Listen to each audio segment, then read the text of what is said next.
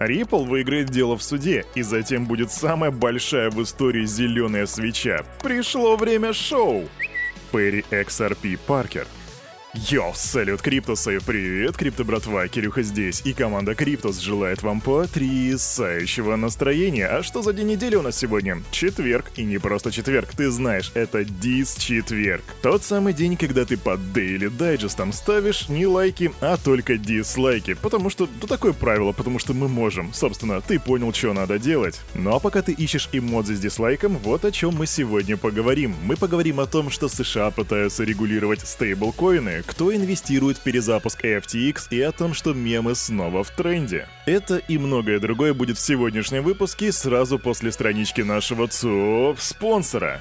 Крипто-кошельков много, но команда Cryptos ставит лайк лишь одному – мобильный DeFi кошелек OneInch. Для многих стран тут доступна покупка криптовалюты с помощью обычной банковской карточки. Ну и, конечно же, ты можешь хранить, пересылать и обменивать свои токены по максимально выгодным курсам с доступом ко всем всем децентрализованным биржам. Расширь свои криптогоризонты с мобильным DeFi кошельком OneInch. Качай на Android и iOS. Ссылка в описании.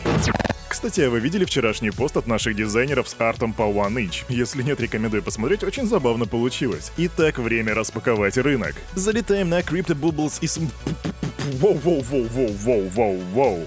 А вот этого я не ожидал. Итак, дорогие друзья, сегодняшний рынок показывает у нас примерно минус 10 в среднем по всему рынку. Вот все в минусе, кроме BTT, который растет на 11,4%, и GEX, который вырос на 6,2%. Все остальное... Да что тут говорить, вон ICP минус 10,3%, Aptos минус 9,7%, Dash минус 10,6%, Mina минус 11,3%. Короче, ну вы поняли, как сегодня приблизительно выглядит картина. Ужас, страх, э, красный рынок, кровь, э, шиткоины. вот и все.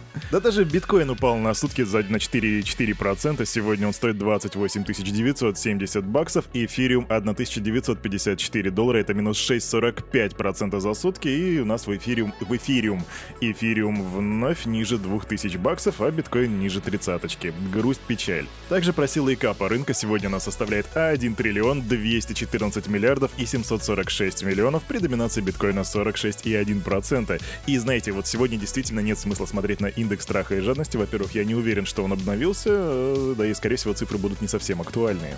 Поэтому на индекс страха и жадности мы не смотрим, и именно так выглядит рынок на 20 апреля 2023 года, день дис, четверг. Не забывай ставить дизлайки, это важно. Ну а мы с вами приступаем к последним крипто-новостям. Что там приготовил нам мир крипты за последние 24 часа, ща Кирюха расскажет, погнали.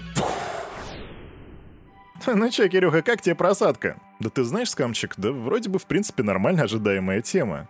Ну и что ты думаешь, покупать или нет? Я ничего не думаю по этому поводу, зато думает один из аналитиков, которого зовут Михаил Ван де Поп, и пока мы далеко не отошли от крипторынка, позвольте мне его зацитировать, так сказать. Должны ли вы покупать альткоин-позиции? Ну что ж, это просадка, ваш шанс. Биткоин корректируется, а ликвидность перетекает в альткоины, что представляет неплохие возможности. Ничего серьезного не изменилось, просто коррекция. Так пишет Михаил Ван де Поп, весьма уважаемый в широких кругах и узких кругах аналитик. Ну а слушать этого человека — это уже сугубо ваше дело, дорогие криптобратья и криптосестры, а мое же дело рассказать вам, что там за новости были, и начнем мы с Конгресса в США. В США у нас обсуждается вопрос о регулировании стейблкоинов, и этот законопроект был выдвинут 16 апреля. Этот документик предполагает, что ФРС будет контролировать деятельность эмитентов централизованных стейблкоинов, ну, вроде USDC и USDT, а также регулятор будет выдавать лицензии на соответствующую деятельность, а тем же, кто будет желать выпустить собственные стейблкоины, придется получить одобрение в своих юрисдикциях юрисдикциях.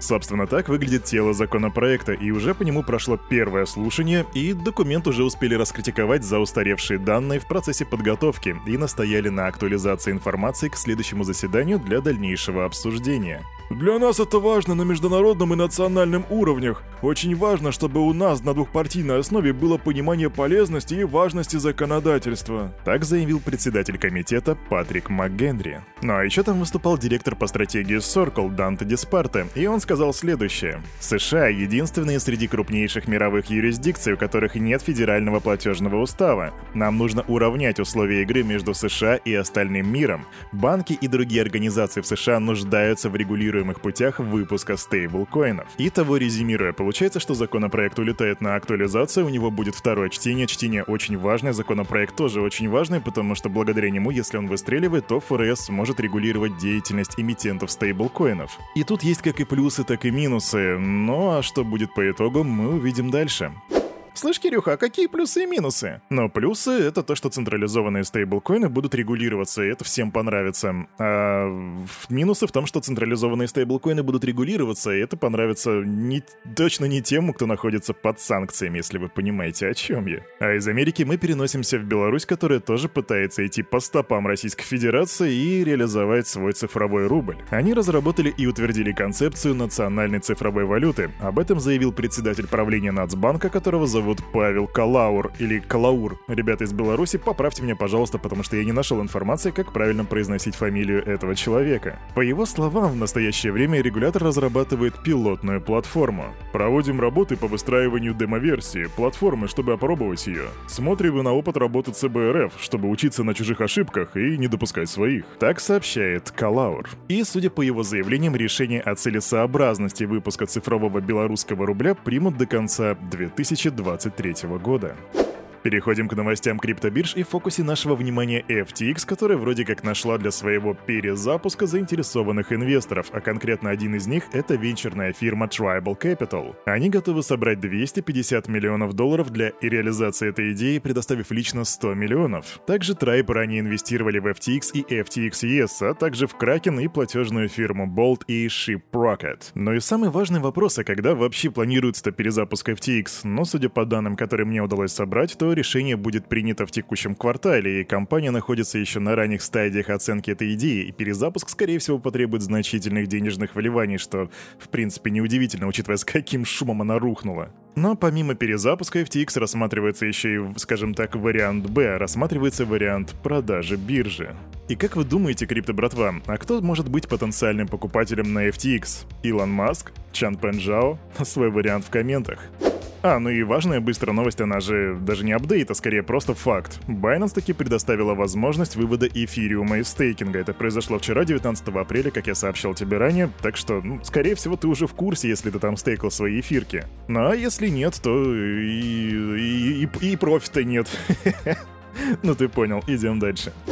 Профита нет, а сам-то стейкал там эфирки. Скамчик, я не работаю с эфириумом, ну, по крайней мере, я не являюсь его холдером. И вообще, давай вот без этих вот провокационных вопросов, давай тебе лучше расскажу про Trezor. Там интересная фишка, Trezor добавили новую функцию, которая называется CoinJoin в свои аппаратные кошельки для повышения конфиденциальности. Новая функция уже, кстати, есть в кошельке Trezor Model T, и ее нужно просто активировать в главном меню. Также для кошелька Model One ее планируют включить в ближайшее время. Что за CoinJoin? Это такая функция, которая нужна для анонимизации биткоин-транзакций и скрытия истории переводов. Технология интегрирована прямо в кошельке Trezor благодаря партнерству с Wasabi, и тут есть на самом деле еще и минусы. Ценой анонимности будут повышенные комиссии и увеличенное время подтверждения транзакции. Зато анонимность. И, кстати, тут на самом деле не мешало бы разобраться в действительной анонимности и, в принципе, как работает эта технология. Времени на это у меня не было, я этим займусь, и ты, в принципе, тоже можешь сделать свой собственный research. Рубрика «Коины, коины и различные шиткоины». Я вам рассказывал где-то 28 марта, что есть такой DeFi протокол, называется SafeMoon, и он был взломан в результате хакерской атаки и получил урон в колоссальные 9 миллионов баксов. Собственно, это была новость, а вот теперь апдейт. Вечером 18 апреля SafeMoon направила транзакцию в адрес хакеров, которая сообщила, что достигла с ними соглашения о возврате 80% украденных средств. Другие же 20% хакерам оставят в качестве вознаграждения. Вознаграждение, наверное, за то, что они, ну, типа, вообще по жизни молодцы и хакеры, да. И, в общем, SafeMoon согласилась не подавать никаких судебных исков против взломщиков. И вот знаете, тут вот моя внутренняя справедливость, она как бы получила тоже урон, потому что, ну это как если, не знаю, какой-нибудь чувак выстрелит в ногу другому чуваку и потом договорится с ним и, типа, скажет, ну я не буду типа, подавать в суд, давай ты мне этот бабок просто отвешаешь. Короче, иными словами, плохиш получает скажем так, индульгенцию. Это не совсем верно в 2023 году, по крайней мере, как я считаю. Деньги были украдены, деньги других людей, и за это даже никто не понесет наказание. Более того, эти люди даже будут вознаграждены, и это странно, если честно.